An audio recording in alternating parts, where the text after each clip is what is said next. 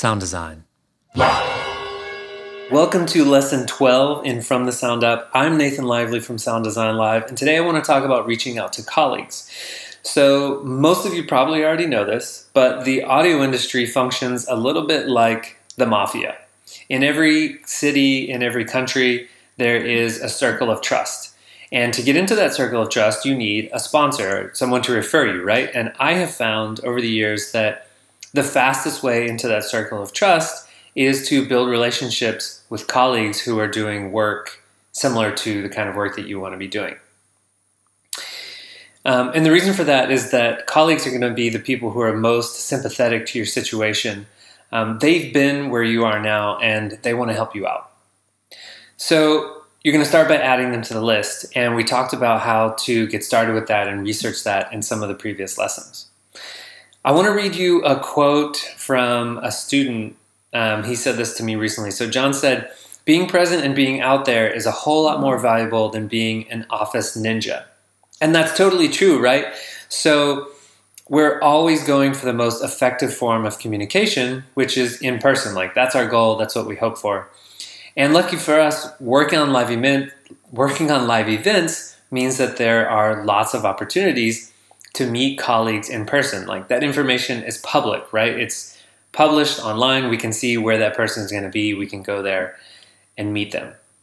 So I want you to keep in mind that this spreadsheet that I've been um, working with you on is not about being an office ninja. It's it's about providing focus, accountability, and tracking to your most important relationships. So if you have a different way to get that done, that's great. Use whatever method you have. So, how do we build a relationship with these colleagues after we add them to the list? Well, our priority is to get them into a one on one meeting.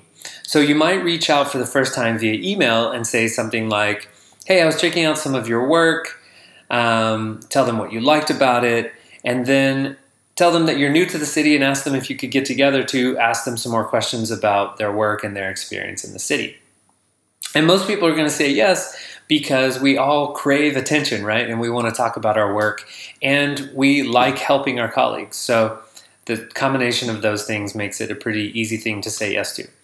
Now, they might say no because they're too busy, and that's fine. You can say, uh, I totally understand. I'm really glad that you're busy. Like, that's a good sign, right? Is it okay if I just email you a couple of questions? Because what we're looking for here mainly is consent right? We we want to make it okay for us to reach out to them anytime in the future. Now, the hardest thing is if they don't respond.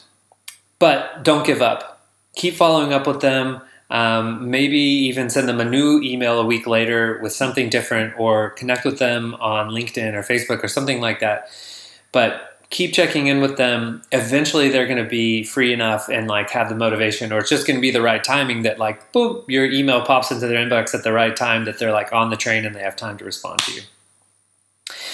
Um, now, if you're meeting them in person, then you can just skip all this crap and go straight to the next step, which is what do you say to them when you meet them? So a lot of this is going to be common sense, but if you are kind of an introvert like me and you're not super socially adept, it's good to have a plan of attack. So that's why I'm going through a lot of these details. So, usually, you want to warm them up with some questions about their favorite places to work, their favorite kinds of projects to work on, and maybe some other questions about the city, like, I don't know, where they get groceries and their favorite park to hang out. But then pretty quickly, you want to get into the meat of the issue, which is to ask them about how they got their first job in audio, ask them where their work is coming from, um, maybe ask them if there's anyone you should avoid, and maybe most importantly, tell them what you want and ask them what they think the best way to go about getting it would be. And then just let them give you whatever information and advice that they have that they can think of.